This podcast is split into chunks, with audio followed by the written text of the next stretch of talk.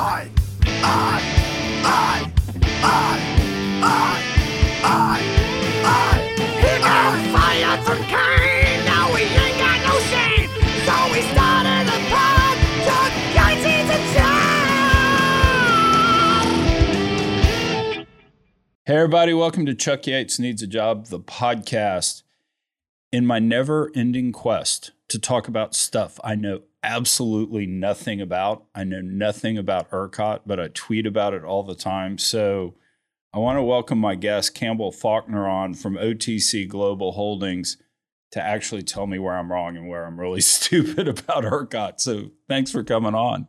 Yeah, um, thank you for having me on. Uh, welcome. ERCOT went from being something nobody knew what the hell it was to kind of, unfortunately, the problem child. Um, so I work for OTC Global. We're a commodity interdealer broker. So get that part out of the way. We kind of facilitate block trades in between institutions. So we see the large block trades, and we are not in retail. We don't have an interest, and we frankly don't care about the different generators and policy and things like that outside of the fact that it affects Texas customers. Uh, so I'm the senior vice president there, run the data and analytics, and also help run the technology division.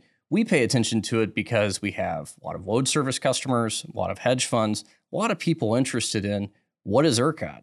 So you know, most people now think of it as the uh, not Reliability Commission of Texas. ERCOT is basically the entity that has been tasked by the state of Texas to manage our own independent power grid. So, unlike the rest of North America outside of Quebec, uh, we do have to make that caveat. We operate our own independent grid. It's quite different. The Eastern and Western Interconnect span many states, they're huge. They have large control districts and regions. We need to, we can define some of those because unfortunately, a lot of the word salad that's in both news media and frankly, what we'll talk about here is confusing as hell. But ERCOT manages the Texas Reliability Entity, which doesn't even cover all of Texas. There's parts that touch different things. El Paso's not in ERCOT, but ERCOT manages the bulk of power and load for the Texas Interconnect, which covers Houston, Dallas, Austin, and so on. So the bulk of Texans live in ERCOT. Most Texans didn't really know about ERCOT until February 21. We had days of rotating outages, which went from bad to worse. People unfortunately passed away. It was bad.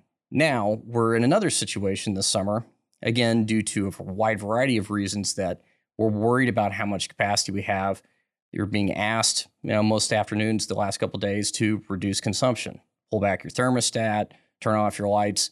Again, why? Well, large number of reasons, but the management and grid management entity, ERCOT, is trying to make sure that we don't have to shed power, we don't have to shed load. Well, let's let's break down what you mean by grid management. So so we have ERCOT, we have entities that generate power, we have transmission. I think everybody kind of understands you got to have wires to get from the power to certain places. Is that the grid? Is that what we're talking about? Or have I dummied it down too much? No, no, and see that's that's the problem is it's you know how the best way to say it is there's going to be generators which basically service the load. Load is industrial, you know, homes, things like that. People who are consuming power. Then we have the transmission that interconnects it. Variety of different entities across the state own it. It's no longer a what we consider monolithic regulated market. We now have competitive power, so that's why you get to choose on powertochoose.org. Not a plug for the state, but just what it is. Your retail energy provider. There's a wide variety of these different apparatuses that connect. If you live in Austin or San Antonio, you are going to be using a municipal power provider or Denton, Texas versus Houston, which I don't even know who mine is right now, which is bad. Um, so what really is the grid in Texas is both the generators and then basically the, the load service, which is going to be the lines delivering load to you, or pardon electric service to you to serve your load. Your load is your air conditioning, your computer, so on and so forth. Or if you have a Tesla, your electric car. That is kind of the bare bones of what is going on. ERCOT makes sure that generators fire up to service that load, make sure that the grid is balanced, and if there is a severe imbalance, they will actually tell people to turn off customers. And that is all to keep the grid stable, keep frequency stable, all the things that really matter to keep power on. Um, and unfortunately, if a grid operator is doing its job really well, you have no idea who they are, and you literally never talk about them. They're doing it poorly, you become very angry and irate, and then people start tweeting at ERCOT saying, Why are the lights off? So it's kind of one of those, they're damned if they do, damned if they don't. you don't really know about them unless they screw up bad. Right. So, okay. So basically, that is ERCOT. That's the grid system. Um, let's talk maybe a little bit of, of history on that, just to, to, and only because I went to Wikipedia this morning and looked at it. So I'm going to look like I know something, but it was, it was back in the 1930s when people started um, putting together grids through the monopolies. I mean, that was one of FDR's big thing, the electrification of the United States. And Texas, at that choice, at that point, made the choice not to be regulated by the feds. So this is why Texas ERCOT stand, you know, services 90% of Texas, like you said, but is actually not regulated by the federal government. I think. It's, is that it's, right? It's backdoor regulated. So what they say when they're not directly regulated is they're not directly under FERC purview. So Federal Energy Regulatory Commission deals with basically interstate energy transmission, pipelines, things like that. It gets far more complicated than that. There are also NERC rulings, which NERC is kind of a supranational entity that touches Mexico, Canada, and the United States, started in the United States. Really, what makes Texas separate and unique is that it is not part of the Eastern or Western Interconnect. So they are not part of the broader FERC overview, broader FERC approval. Now, that does not mean that ERCOT just does whatever the hell it wants. There are standards, uh, NERC standards that ERCOT follows. There's a lot of backdoor regulation for multiple reasons um, because of both power, exchange trading, and things like that. So there's it's kind of murky. The best way to say it is FERC doesn't have its direct thumb on it, but it's definitely in the room, uh, kind of watching closely. Um, and it's not necessarily a bad thing. And FERC regulation in and of itself does not mean or beget grid reliability, aka Right. the 2003 Northeast blackout. right. Highly regulated, whole nine yards. The point is that ERCOT stands alone, and we mentioned Quebec because they're kind of their own standalone island grid too, where we are not interconnected with AC phase. We only have DC. So we really do operate as our own distinct grid, our own distinct control, whole nine yards. If we're having a shortfall, we can't import anything more than what our DC ties can import. So it's not like we can import across a thousand different points through Texas. We can only import through four, technically five, but there's four active. So that makes us very unique. We really do look like an island in the middle of the ocean in terms of electrical power. So, so when we think of kind of regulation, we really look to Austin. I mean, this is the Correct. state house, and as I understand it, but correct me. Basically, when George Bush was governor, we did a big overhaul on the grid, and we basically created a competitive power generation market. What what happened then? So there was a multi-step process to basically best way to say it is I use liberalize kind of in a very classic liberalize, not a, you know, uh, The 19th century yes, definition. 19th of- century yes. definition. They liberalized the power market. So the power markets before were essentially monolithic. You have basically your generator, your transmission, and basically That was HL&P. Yes, that was Houston Power Light. They had their own Correct. wires. Yeah. They they had their own grid. Obviously, ERCOT existed before that. Basically, Texas kind of largely by the 70s was fairly interconnected within our own little grid. We could move power from uh, basically South Texas to Houston and across. But outside of that, we didn't have that where we had people building independent power plants. That was a model that kind of spread out of California. Set aside any political leanings you have in California. California kind of led the modern um, I'm going to say investment paradigm in electric power. Where we're going to build an independent power plant, gas power plant. The guy who started ICE, Jeff Sprecher, that was really, really where he made his name in the beginning. And what we're going to do with that power plant is we're going to then sell power into the market. So prior to that, prior to the liberalization of the Texas power market, this is step one before we get to retail, was I have load service. I got to worry about it. I got to generate for my own customers. We're going to deliver to our own customers, and then we're going to bill our customers directly. That was the service model. Then in the 90s, we said, well, we're going to have a competitive power market. So there's just going to be power available. So we'll incentivize people to go build new plants and things like that. Power plants are exceptionally capital intensive. You know, if you're a regulated utility, you want to invest, but you don't really want to invest to the same degree that maybe private equity would. You're not looking for an edge. You kind of have a regulated business model. There's only so much money you can make being a regulated utility. So, because of that, there was always kind of that tension of we didn't really have enough development. So the theory behind basically the regu- deregulation of Texas was we'll get new, less expensive generation sources, which will lower prices competitively for Texans. We can argue if that's actually the case. Largely, it has been, but obviously there's other problems within that. And that was kind of the design of the original market liberalization was we'll get independent generation. We'll have ERCOT make sure that, you know, we can schedule that, get it online, make sure that it's load service. So Houston Power and Light, now Reliant and uh, also a number of other entities, they can focus on what they want to specifically do, be it distribution, retail, et cetera. That kind of delinking doesn't mean that the entities didn't still own generation. It just meant that there was a more competitive market to drive prices down. Again, the theory not always perfect, but that was what 1994 was supposed to do. Gotcha. Then what happened? So basically, we said, okay, we've got all these, we've got all these wires we're, that are utilities hooked together. We're going to allow independent power producers to pop up, throw electricity into that grid. They're going to be competing with each other. It's going to lower costs. So that happened.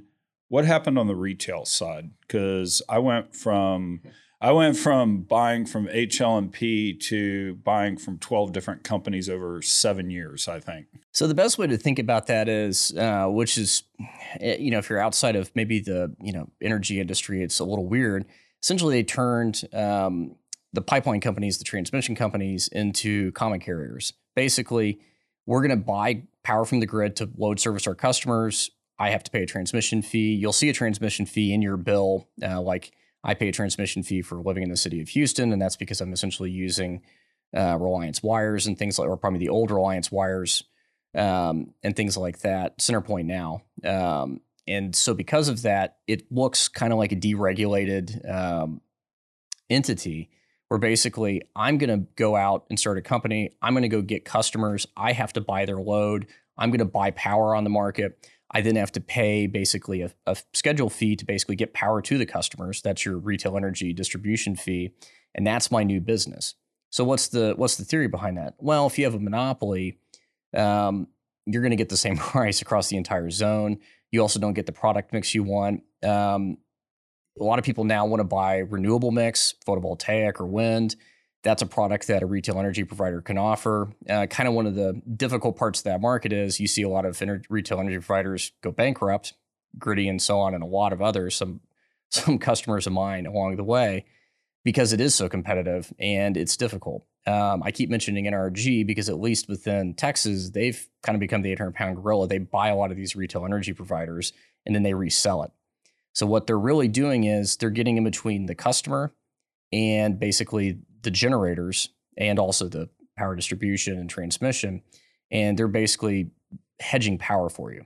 That's your standard plan. And that's one of the things a lot of folks kind of forgot when they were using people like Griddy. We're going to tamp on them a lot. Was that retail energy provider is essentially there to buy and then sell you a fixed price. So because of that, or maybe a variable price depending upon a certain different things. But if you go on Power to Choose, I'm going to get a 14 cent rate either per month or for a three year period whatever product mix they want to offer. They're there to basically buy power and hedge it for you so you don't all of a sudden accidentally pay what the LMP is, which yesterday spiked up to $3,000. I think so. Yeah, somewhere in there. But the point is, when it's hot and volatile, you as a consumer don't want to have to worry about ERCOT overall. You want to have a relatively fixed price every month that you understand you're not going to get a $3,000 power bill. You're going to get your $250 power bill. So that's really what the competitive market design of having all those retail providers was supposed to and tries to do. So I know that's sorry for kind of the no, long-winded. No, no, no, that's really good because I used to work for Stephens, the Little Rock, Arkansas investment bank, and uh, John Jacoby or Joe uh, John Jacoby, who invested all the Stephens man- money for years, used to always say every bank will go broke. And the reason they go broke is their capital base is basically deposits. Correct. That customers can take out any day. And then their assets are a five year loan to Chuck, to Clayton to go buy a car. Right. And so we have $10,000 worth of deposits. We loan it to Chuck to go buy the car. He's paying us back over five years. When they take the $10,000 away, we go away as a bank. And I think that's what we saw somewhat historically in the retail market is you would sell you you give a, a one year fixed rate to your to your customers and then if you didn't lock it as the retail provider You're toast. you're toast potentially Yeah. or you made or you made a ton of money if it dropped But- Correct. I mean, the best way to think about it is if you're thinking about it in finance, you're selling, in theory, you should be selling, if you're a retail provider and you're doing it correctly, if a fixed fixed swap. So each each end is fixed. You kind of know your spread and your margin. Okay, it may be not great. So then the whole theory is we have to go get all these customers and we do it through scale. That's been a successful model. The other model has been we're going to fix it to the customer and then we're going to kind of float up and down okay, um, that's fine if you're naturally long or short. You're neither naturally long nor short. And by that, I mean you are, you're naturally short if you're the retail energy provider. But the problem is, if you're just trying to float it, you don't really have any asset, exactly like you said with the bank. The only thing you're getting is that fee from the customer each month. That does not cover your entire net exposure. So if you're a smart retail energy provider, which to be honest, there's a lot of really smart people working at these companies, oh sure for all the ones that have gone bankrupt, there's tons of others that have bright individuals. They understand this. They're hedging and doing things like that. Where I start, you know, crapping on a firm called Griddy, which thankfully ERCOT dissolved and said they can't operate anymore. They were passing the wholesale price on to you plus a small adder. So you, the retail customer, were just paying thousand dollars a megawatt, five hundred dollars a megawatt that you're going to get for however many hours per day. So before, uh, well, in 2019, they had people saying, "Oh, well, you should maybe switch providers." Right before the winter storm, Griddy came out and said, "Oh, you should probably get on a fixed rate plan for you know this next week." Bananas, you know, from a customer standpoint, it's really aggressive. I mean, there's even people within my firm.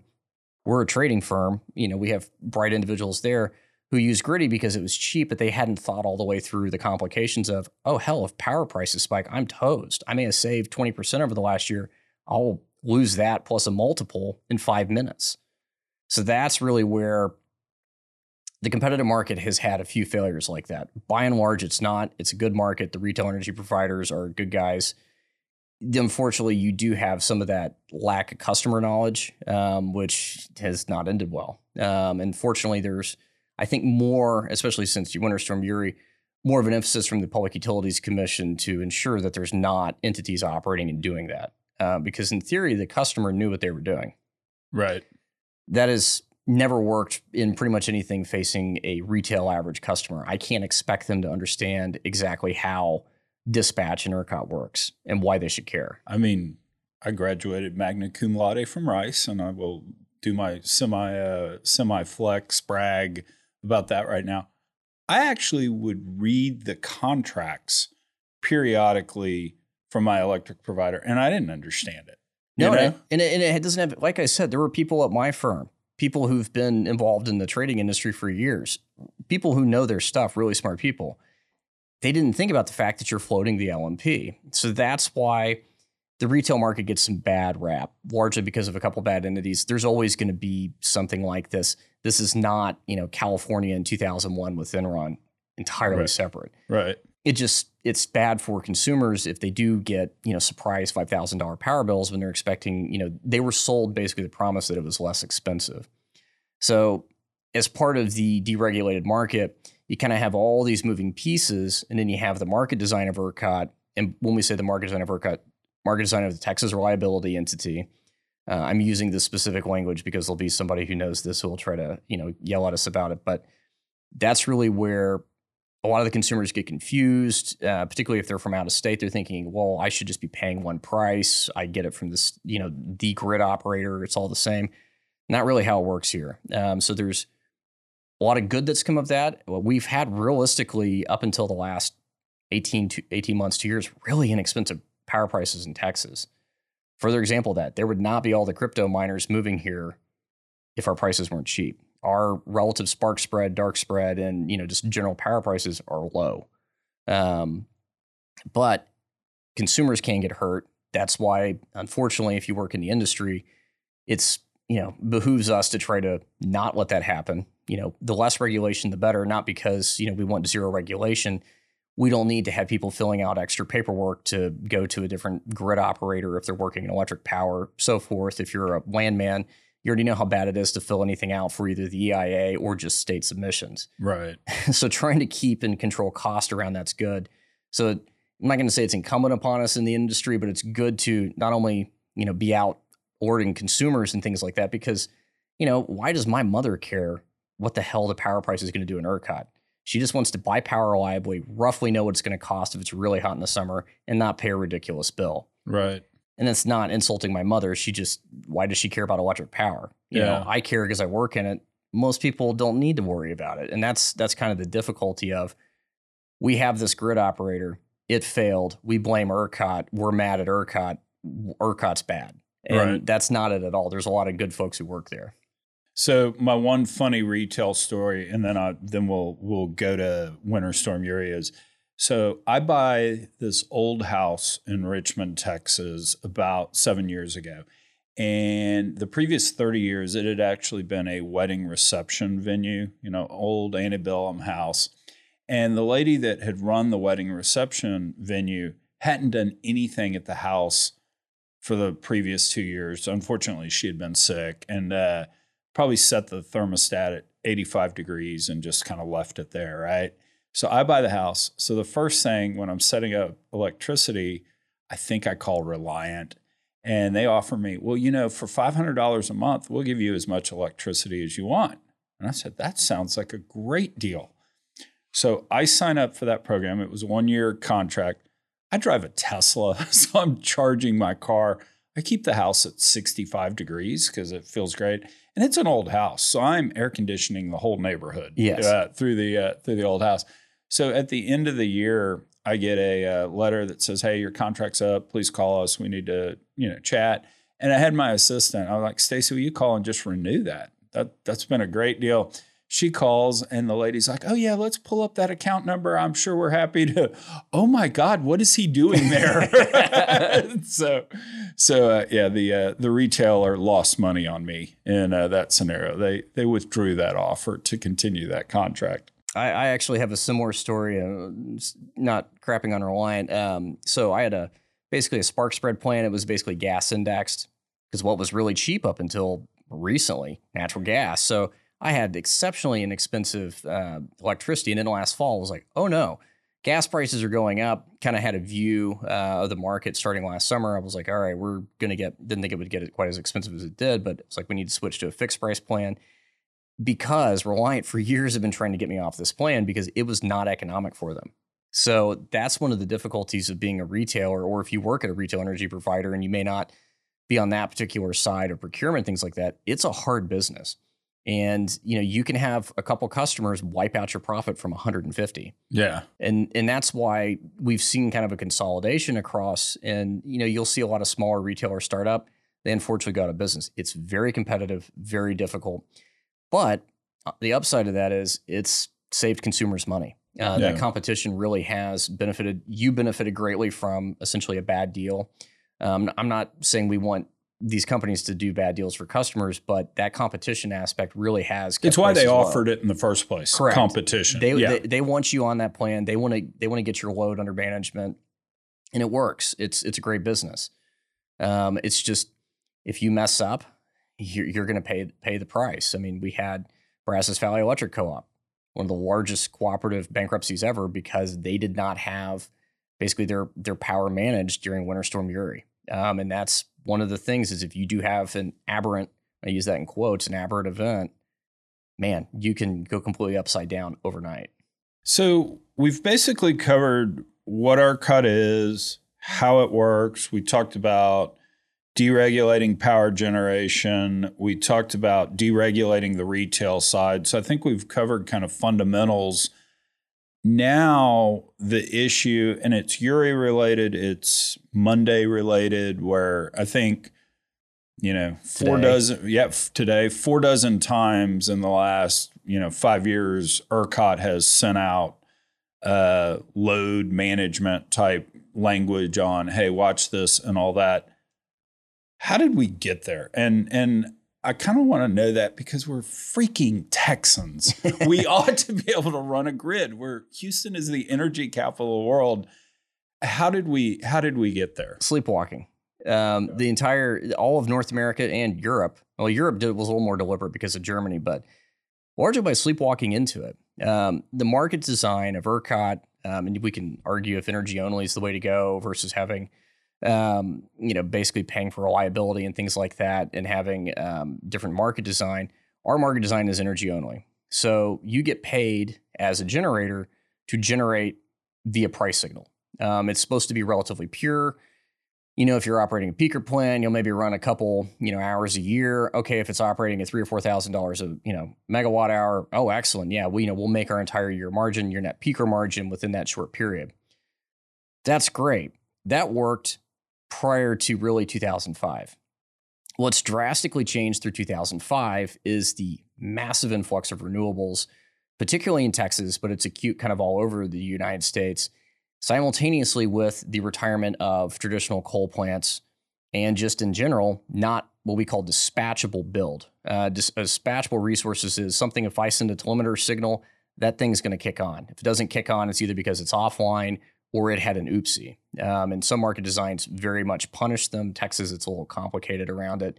Um, but essentially, it's we need more power. We're going to telemeter it. We're going to get it on. Well, the issue with renewables are you can't dispatch them we know roughly because of the weather how much power we're going to generate today. When I was coming in, we were sub a megawatt on wind, or probably sub a gigawatt, sorry, which is very low. Because what we've got 30 gigawatts of, approximate of wind about so that's the name i mean that's approximately the nameplate nameplate's not reliability you know so on and so forth there are a lot of complications but that's exactly the point if i have an 800 megawatt gas plant i may be able to eke out 900 megawatts depending on if i'm willing to run turbines hot yeah that's pretty dispatchable. Now we could have dis- failure to dispatch like we did back during Winter Storm Uri.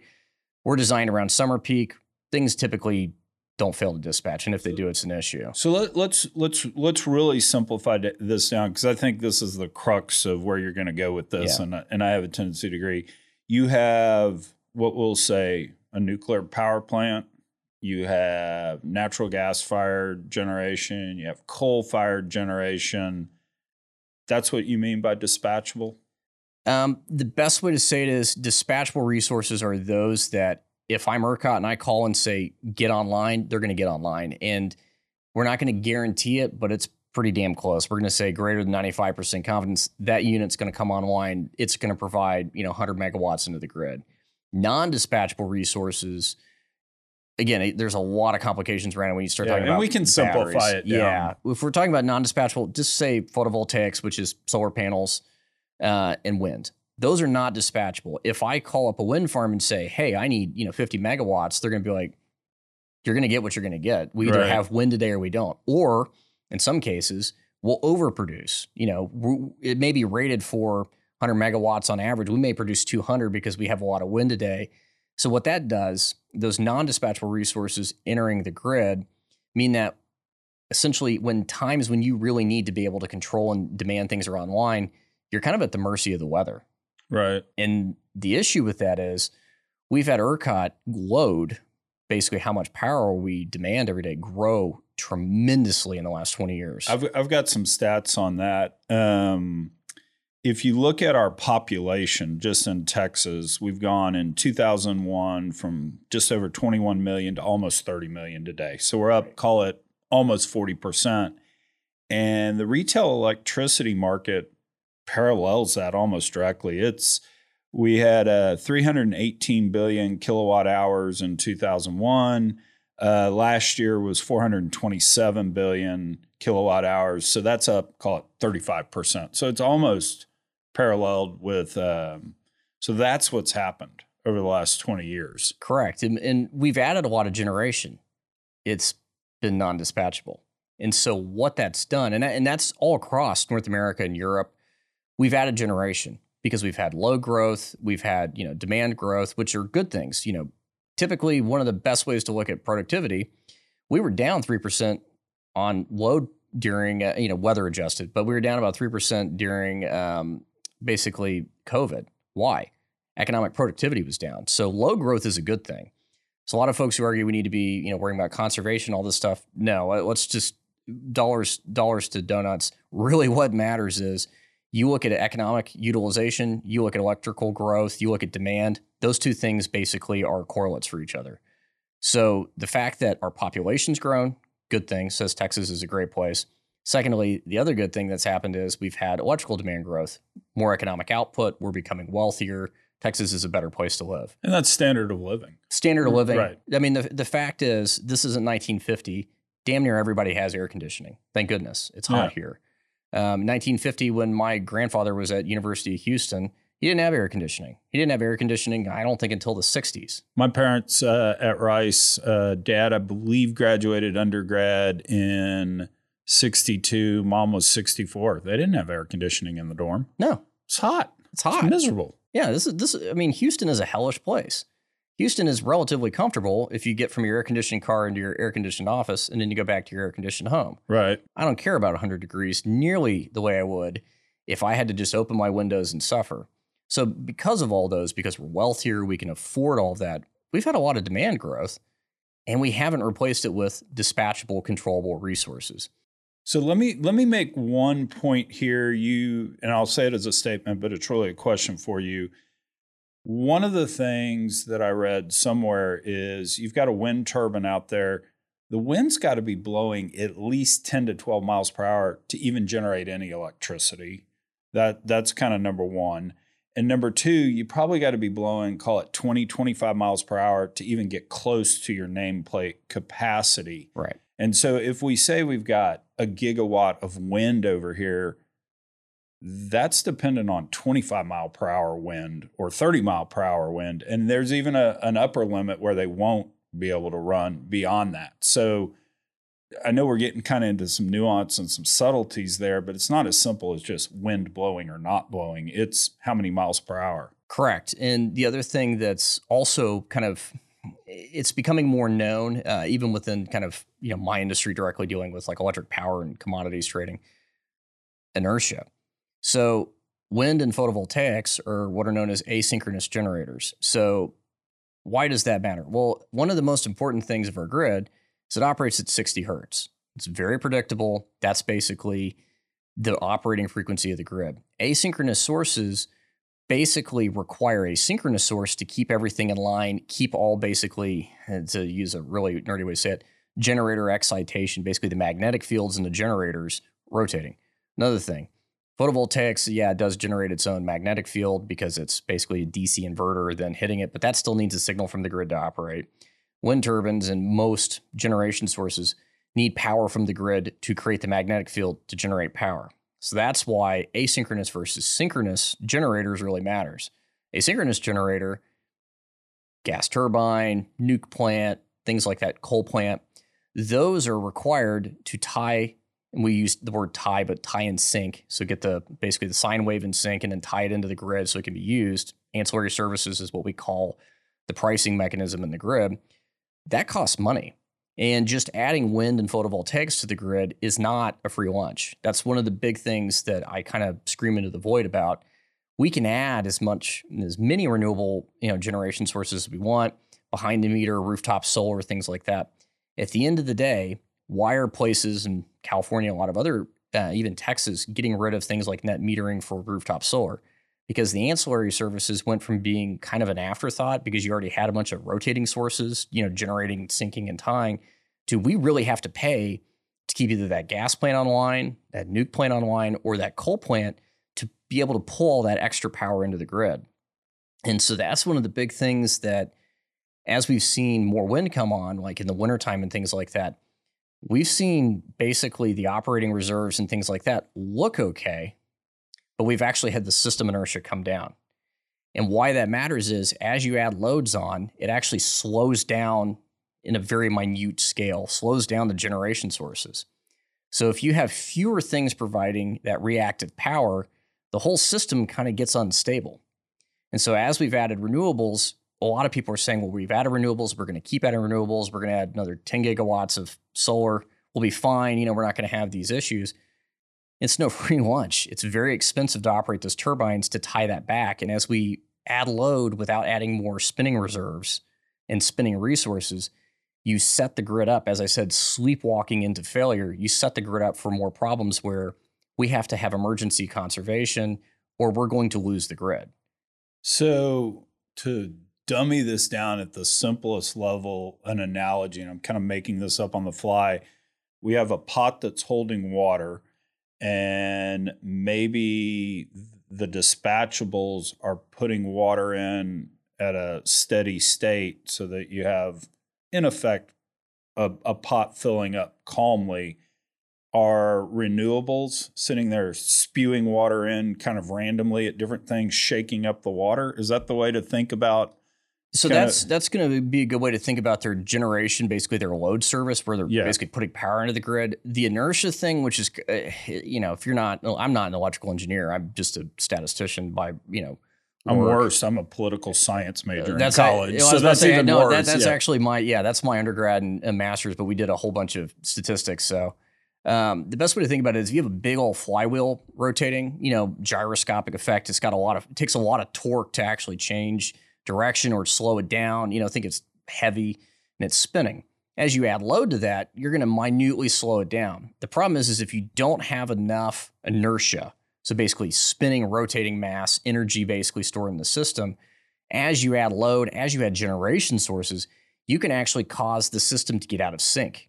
So one of the issues we have in ERCOT, all of our wind is in south and west. Yeah. Most of our load services in Dallas, Houston, and Austin. You have to transmit it. Those imbalances mean that it requires more horsepower to keep those renewables on the grid. And that's an important factor that a lot of people don't, I'm not going to say don't think about, it, it's just not as discussed. Well, and I, I I like to think of myself somewhat educated, although I'm an oil and gas guy by background. I like to think of myself somewhat educated. I'd never heard that portion of the uh, of the story. Well, and respectfully, why would you? Um, and I don't mean that in any sort of derogatory way. Like this is something that people who manage the plants worry about. This is something that the policymakers who sit on the ERCOT board worry about. I hope people at the PUC worry about it. I'm not insulting them. I don't know how, if you're you know an unelected bureaucrat, you necessarily know this. Um, and again, like these are the kind of details of grid management, grid operations that even go well beyond me. Um, you know, I'm fundamentally you know data driven, and you know we have data driven products. We you know trade in this, these markets, and we care about the wholesale side. There's a lot of details that if you don't really pay attention, you're like, well, shoot, yeah, we just add photovoltaic, no big deal. More wind, load service, good to go, bingo, don't have to worry about it. Actually, planning and operating the grid is a difficult job. And ERCOT in particular has a very difficult job, uh, given that we've, like I said, we've kind of sleptwalked into this. New York has these issues. SPP, which manages power from Oklahoma up through North Dakota and kind of the center part of the country, they're having these issues. MISO, Mid Continent Independent System Operator, connects into, well, touches Texas, partially connects with DC, goes all the way up into, you know, Saskatchewan, Canada, and between PJM. They have these issues. We had issues where New York almost went down last year. This is not something that's unique to Texas. Texas has not done a particularly bad job.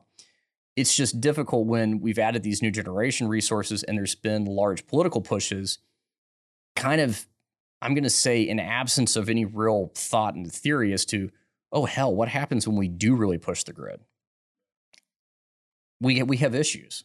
So so eh, we'll talk just a little bit about Winter Uri because everybody uh, Winter Storm Uri because everybody everybody remembers that. But just to sort of summarize what we just talked about, you know, the 35% up in, in electric retail sales over the last 20 years. I was eyeballing a graph. So tell me if I was generally correct about it. It feels like dispatchables have stayed about the same. That's additions of natural gas fired, retirement of nuclear and coal. But if you just looked over the last 20 years, it stayed about the same. And that 35% has really been filled up by renewables, primarily wind being built. That that's kind of how we built our grid on the on the power side. And so we've gone from and I'll just say it's about 30% of our generation is is wind even Nameplate, you- name, na- na- yeah, nameplate. nameplate. That's any way, yeah. any given day is different, but we've basically gone from a world where damn near hundred percent was dispatchable, nuclear, coal, et cetera, to now two thirds is something like that. And so the the- the day that the wind doesn't blow, the day that it's cloudy, where we don't pick up the solar, it's an issue we have to deal with. Yes. Um, not only is it an issue we have to deal with, there's a lot of proposed solutions for it. Batteries, uh, again, there's a lot of different solutions. The problem is, unfortunately, a lot of people are representing like we add Tesla batteries to the grid, it'll magically fix it because it can provide ancillary services. No, there's a lot of control and other issues. We can't just keep adding photovoltaics and just expecting it to be okay. You know, by the same token, a lot of people are adding PV to their house. Well, I'm okay because I'm reducing my load. Well, no, it doesn't directly work. You're behind the meter, things like that. There's a lot of okay, small I got to cut you off to tell you this story. So Oh, yeah. I, I live in Richmond, Texas. I have police department, fire department, hospital surrounding me. So I think I'm never going down. I'm that part of the grid or that part of the system that's never going to go down. Winter storm Uri happens, boom, lights go out. Yep. And my house starts freezing. So anyway, that's kind of fact number one. Fact number two, my dad has always been the early adopter of technology. He bought the first VCR ever made. He's just that guy. Uh, so anyway, dad goes out and on the vacant lot next to his house buys solar panels, has the Tesla batteries Mhm. on the house. And we're talking about it. And I go, Hey, dad, that's great. But how much did that cost? He said, $125,000. Exactly. And I said, okay. And he goes, but I never have to buy electricity ever again. And I go, well, what does that mean, Dad? Did you do some some some math on that? And he goes, yeah, it's a 12.3 year payback. And I go, dude, you're 80. I love you. I want you around to see payback Right. but it's so anyway so so that's fact number two so i put my cat in the cat carrier with my house pitch black freezing cold and i go over to my parents house because of course they have they have power so i walk in i sit down and uh, my dad under his breath goes 12.3 year payback doesn't sound so bad right about now does it chuck And see that that's okay if you're maybe like us. You know, we went to college. You know, we earn you know well above you know the median income of like seventy three thousand dollars a year. I think it's that. I think it's Right. increased from forty three over the last twenty. Whatever I, stats. I don't i'm still unemployed but Yeah. yes So that's the point is it's fine, you know, if you've been professionally successful or you own a small business, you can have a natural gas generator because I don't want to go down during a hurricane. A lot of other people are like that. The problem is you live in an apartment. You work a normal job. You work hard. Right. You shouldn't have to worry about that eventuality. And that's kind of the issue that a lot of the average customer has to worry about is well, shoot, what happens if my high rise loses power? I can't put a gen set that'll power my whole apartment on my patio. right And it really, that's kind of the pernicious issue is what do you do about the average customer, the average person, the average load entity? Not everybody can have a generator. Not everybody Yeah. can really, you know, rely on that. So that's why, from a policy standpoint, you look at ERCOT and you look at across all the control districts in North America, you're like, hey, you know, these prolonged outages are bad. They hurt people, they can kill people. We kind of have to say, as much as we want renewable penetration, and that's the problem is it sounds like I'm some, I think renewables are some boogeyman. Not at all. We just haven't really anticipated or planned for how do we onboard all of this onto the grid. Like right now, we're kind of stressed on the grid because we have a low wind day. That's not good. It's it's very hot here. It's 100 degrees. So uh, we talked about this yesterday on the BDE show. Colin and I do the, a weekly summary on the energy business, and we talked about the grid. And I'm not anti-wind either. It's just we haven't priced reliability into the system. Correct. And I don't know the the whole tax code well enough, but I know I've been pitched deals where, hey Chuck, invest in this wind farm, and through tax credits we get all our money back. So if it makes any money, that that that's our upside. And so there's definitely been a big push from the federal government to have wind assets out there. And so I think that's distorted the economics of power generation competing somewhat the subsidies. Am I fair there? No, you, you are fair there. And that's one of the things where I say we sleptwalk into this because fundamentally, we look at a market design of ERCOT, it's an energy only design. If I have a generation resource that can bid in less expensively, you're kind of anti consumer if you're saying, oh, no, no, I don't want you bidding in because you're not reliable. So the mechanism's been, yeah, add the PV. That's way less expensive for consumers. It's going to run, yeah, in the middle of the day. It's going to have a heavy load service, may have some ramp at the end of the day, whatever. we'll deal with those issues. Same thing with wind. Yes, it's far less expensive. We're going to bid it in. It's essentially it's not free. There's ongoing capital costs, all sorts of other things, but functionally it looks free. We get it in there. We don't have to worry about the reliability. We got enough, you know, thermal that'll pick it up. No big deal. The problem is that works in small scale. So you look at I'm just using SPP because they're directly north of us. What's servicing the bulk of their load right now? It's 30%, uh, excuse me, 30% uh, natural gas and about 35% coal. So that's a teeny tiny sliver of the rest of their load service that has to be renewables. Texas, kind of like California, we are heavily renewables. So when we get down to it, we bid in less expensively. It's always a good thing. Less expensive, you know, prices Right. for consumers are good, but there is no reliability component. So there are some grid operators in North America that have that. I'm not necessarily suggesting that we need that. The problem is because of, as you said, subsidies, other market design issues, it bids in less expensively. So by default, we have to add this to the resource list. We have to add this to the dispatch. So because of that, we've kind of sleptwalk into this where now we're saying, whoa, why all of a sudden is the grid unreliable? Well, you had these resources over so many years, you don't really change the composition. You don't have an excess ancillary services component. I'm using Texas as an example to, you know, cover that for generation tie and so on. You end up with the not going to say a fully distorted market, but things get a little weird in the extreme times. The bulk of the year, not much of a concern. It's becoming more of a concern because of the renewable comp- composition of the pro, you know, basically the generation profile. But you know, three years ago, we wouldn't have been having this conversation. Nobody cared. So I got a I got a message from a listener of the podcast who basically said this. So what do we do? Do we light a pile of capital on fire to build enough renewables that it's not an issue? Uh, the shale plays say hello, or do or do we try to build 10 gigawatts of natural gas that the feds are trying to regulate out of existence over the next 10 years? Also setting a pile of capital on fire since the plants won't pay out before the feds crush them. I mean, is it? I it, he was obviously being very funny, Sure. uh, and somewhat cynical. But I mean, is that kind of our choices going forward? Well, and, and that's going to be the unfortunate thing. There is an easy solution to this, and we've known the solution for years. It's build more dispatchable thermal. That is just out of vogue. Um, it's basically been denuded either through, I mean, the, the polite way to say it is, even if there's not necessarily a regulation around it, talk of regulation is, well, why would we go invest capital?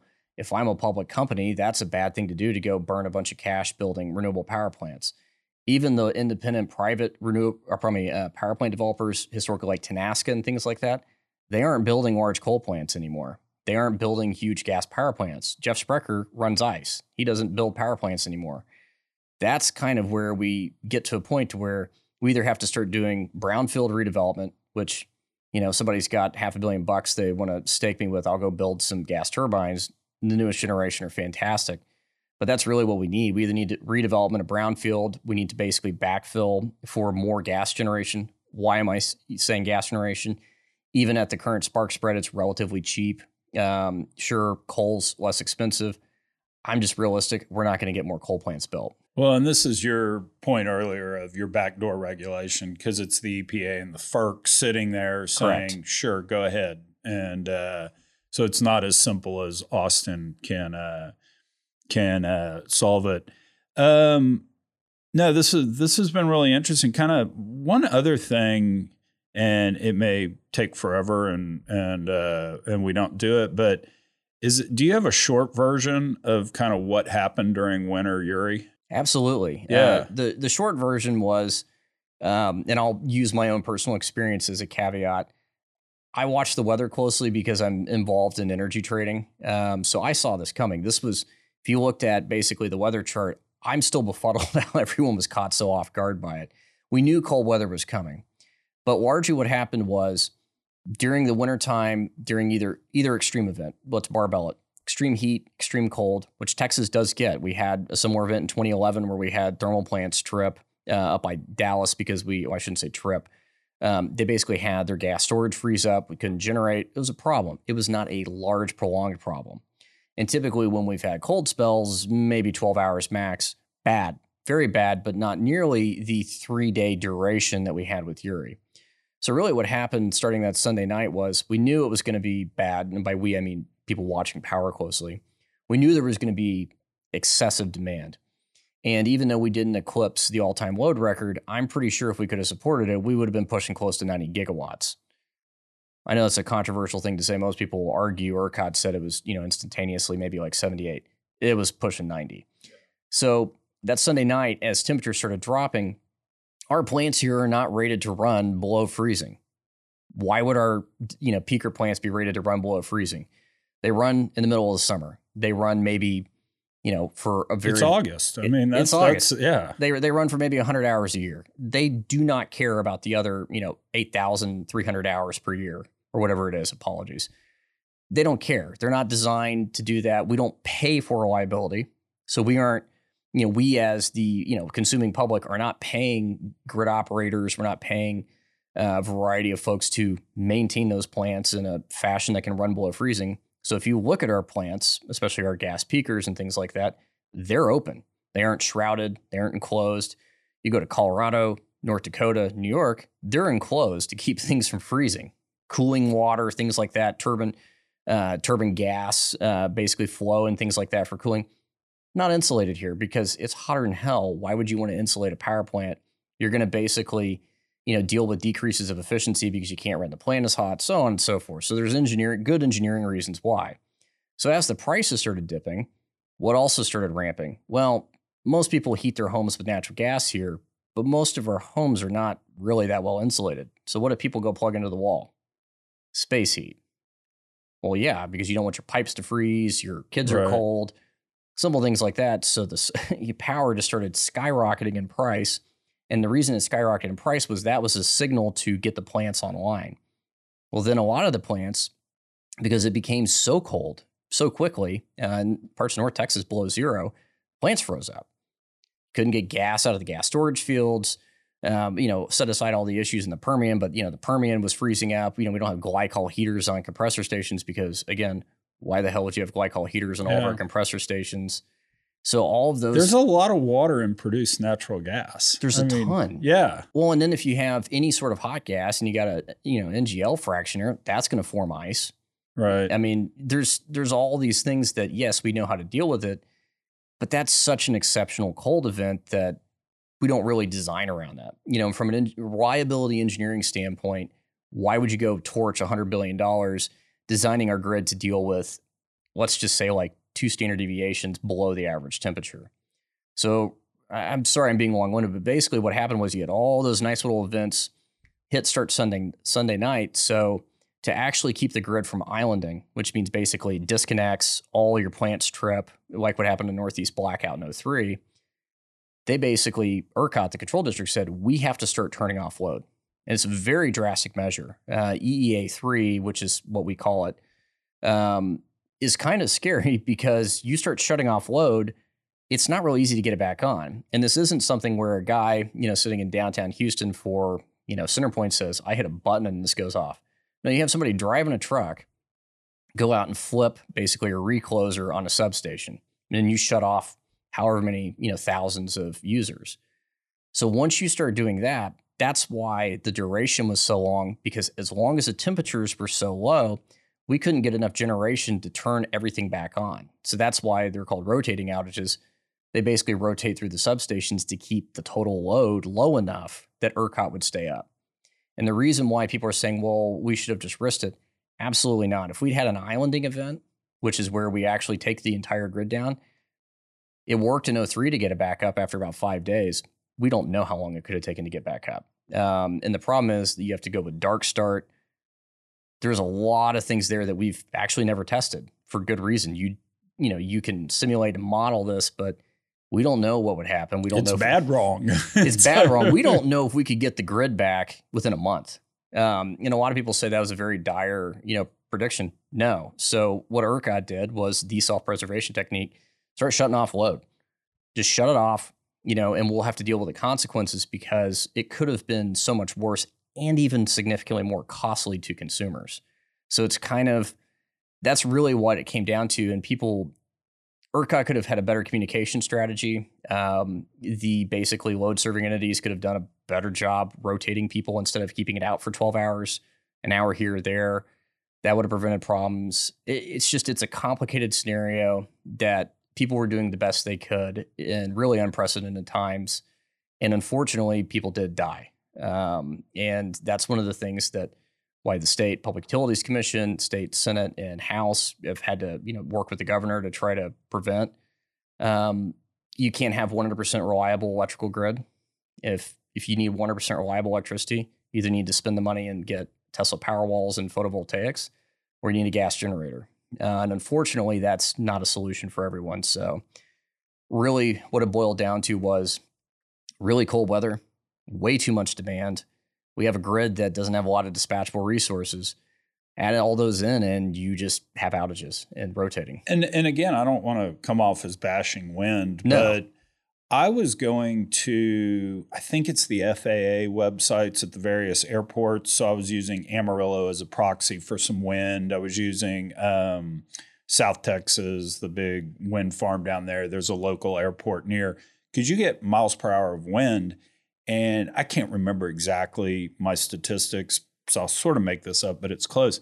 I think during that four or five day period, there was one, only one eight hour block where wind was over 20 miles per hour in any of what I was using as the proxies for wind. So, I mean, and, and, so, and I'm again not bashing wind, it's just the nature of it. If the wind Right. doesn't blow, it doesn't blow. So we didn't have the wind resources.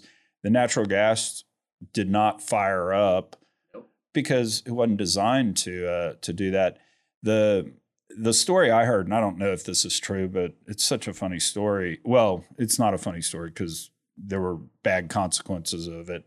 But the nuclear plant that had to shut down in South Texas because the sensor went out and it couldn't measure the water temperature.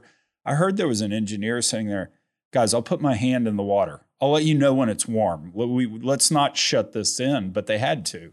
And well, and that's it, one of the. We, we won't go into this because I could probably talk for four hours about uh, basically our idiocy across the world about turning away from you know nuclear generation. It's because of the rules from the Nuclear Regulatory Commission as to how plants can operate. Nuke plants are fundamentally safe. Um, set aside, you know, Fukushima Daiichi or you know, I mean, Chernobyl's a horrible example. Those are exceptionally rare and nuclear energy is incredibly safe. Terawatts of power generated a year, no issues. I mean, there's less radioactive release from those than a banana. I mean, I know that's a bit of a hyper- hyperbolic statement, but they're very safe. Well, because of that safety aspect, you have a sensor go out, you have any little thing go out, a plant's going to go down. And we were building reasonably safe. We're not going to say like with our modern design standards, reasonably safe plants starting in the 60s and 70s, and then we just stopped. So a lot of our plants are old. We have, you know, sensor issues. There's they're just complicated beast. And so we've kind of turned a blind eye to that. And if you have a grid like ours where you have one unit go down at the South Texas nuclear facility, that's a big issue when you're in the cold. And because we only have one nuke plant, it's not like you know we have a lot of other baseload generation that really would help make um, the additional renewable build makes sense. Uh, I know it's a wordy way to say it, but we've kind of we're kind of missing that piece. We're missing either gas turbines, coal plants, or nuke to really bring more renewables onto the grid. And I, I'm deeply skeptical of batteries as the magic solution. Yeah. Have you heard Joe Rogan's take on nuclear? Joe No, I Rogan- have not. So Joe Rogan's take on nuclear is similar to yours. It's fundamentally safe. He says the problems we had, you know, Three Mile Island, Chernobyl, he goes, they were built in the 70s, you know, the 60s and 70s. And he goes, we fundamentally, as a world, sucked manufacturing in the 60s and 70s. Have you driven a car from the 70s? They were horrible. So it's not nuclear per se that's the issue. The issues we had is just we were really bad at building stuff back then that we wouldn't be bad at today. An excellent example of how to operate a nuclear fleet without killing anyone. U.S. Navy. Yeah. We've done it for almost 70 years now. There's tons and tons of additional resources, I should say engineering resources, that make nuke plants safe. Um, yeah, I'm not some nuclear evangelist. I don't have, you know, unlike a lot of people working renewables or, you know, batteries and things like that, I don't have a dog in this fight. I'm just I'm just your average Texas consumer. I write you know power pricing models as you know part of my day to day. You know I don't I don't really care. Nuke is a good way to do it. Nuke allows more renewables onto the grid. And that's why you've seen a lot of people fighting, uh, like in California, to keep Diablo Canyon open, which is a huge nuke plant. It's on the beach. It's really pretty. Um, go Google it if you haven't seen it before. A lot of people pushing to keep things like that open because we've sleptwalked into this crisis. You know, we have a huge drought going on in the Western United States right now. That's a problem. A lot of the Western grid is hydro. Yeah. So we've kind of moved to this point where we've increased load. We haven't really increased our investment in fundamentally what we need to keep the lights on. And the solution of conservation doesn't work. If it's hot, I'm sorry, people need to be able to stay cool. We need to be able to keep our computers running, our economy running, so on and so forth. Asking people just to cut back is not going to keep us safe. It's not going to keep us lit. Yeah, we can we can definitely do a little bit of that with technology, but not in a big way. I mean, everybody wants their iPhone. I mean, no, and even and even worse. I mean, at the end of the day, it's you know, uh, how do you how do you tell a nursing home that we need to cut power consumption thirty percent? Right. I mean, heat kills you know elderly. I mean, there's a lot of simple things like that that when you sit down and think about it, we do not have the capacity to cut twenty five percent to meet whatever target. And I promise I won't get on the soapbox, but let's even step that up to how do we tell Africa that? No, we're getting to live over here with MTV and Coke and, and all that sort of stuff. But you guys, we've gotten ours. You go to hell. Essentially, it's not it's not a good strategy, and uh, unfortunately, a lot of the bluster and talk um, is not engineering based or practical based. As how do we keep the lights on? How do we do it for the least marginal production cost, the cheapest way to do it? It's more we need this. You know, we're shoving a round peg into a square hole. We need renewable you don't just randomly add it and expect everything to stay fine. So that's really where we are. Um, we're having another low wind performance day, even though it's not quite as hot. So we're probably gonna have some conservation alerts. That's that's just kind of our reality now. Yeah. No, the uh, the two things I'll I'll close on. Colin and I were talking about nuclear probably three or four months ago on the BDE show, and Colin said, "You know, if we invented nuclear yesterday, we'd all be heralding that we'd solved it." You know, and it, it really is the baggage of the past. And then Monday, yeah, we got bailed out because of the rain in Central Texas. I mean, Central Texas averaged 80 instead of 110 because it happened to rain. And, I, I can't and ask I, farmers about depending on rain. It's not a good thing. No, and I'm I'm you know if you're listening, I'm rubbing my face and head um, mostly because we got lucky we've been getting lucky. Um, if you get a little bit of rain over a big load center like Houston, that'll instantaneously cut load. The problem is we keep patching it along. We keep not really worrying about the market design. Uh, we're going to end up with another winter storm Uri. Maybe this summer, may not be for another five, ten years. And it's not necessarily saying it'll be in the winter. Good thing is we have rotating outages this time of year. It'll only be a couple hours. Things will be back. That's still not great if you have little kids at home or you have, again, elderly things that matter, produce, so on and so forth, expecting everyone to basically either have battery backups, their own battery backups, their own, you know, localized generation just isn't the solution. We kind of have reached a point where we need to sit down rationally from a policy standpoint and say, how do we fix the market design to incentivize basically cooperative work between the renewables and thermal instead of having renewables and thermal kind of on opposite ends of the generation spectrum? No, you're you're absolutely right. Well, Campbell, you were really cool to come on. I uh, I appreciate this a lot. The uh, like I uh, like I was saying, I, I wish we could check politics at the door and actually have a thoughtful conversation because we're freaking Texans. We ought to be able to run a grid. It's it's hot. We need to be able to keep the lights on. You know, it, that's that's the issue. Uh, hopefully, I think the dialogue is changing, um, and I think it will change because at the end of the day you know, it doesn't matter if you're a Democrat or Republican, your state representatives are catching hell for good reason. They got to make sure that the Public Utilities Commission steps on top of ERCOT and make sure they're doing their job. And I really do think that we'll find a solution to it, and it'll probably be our own solution, which I like better anyway.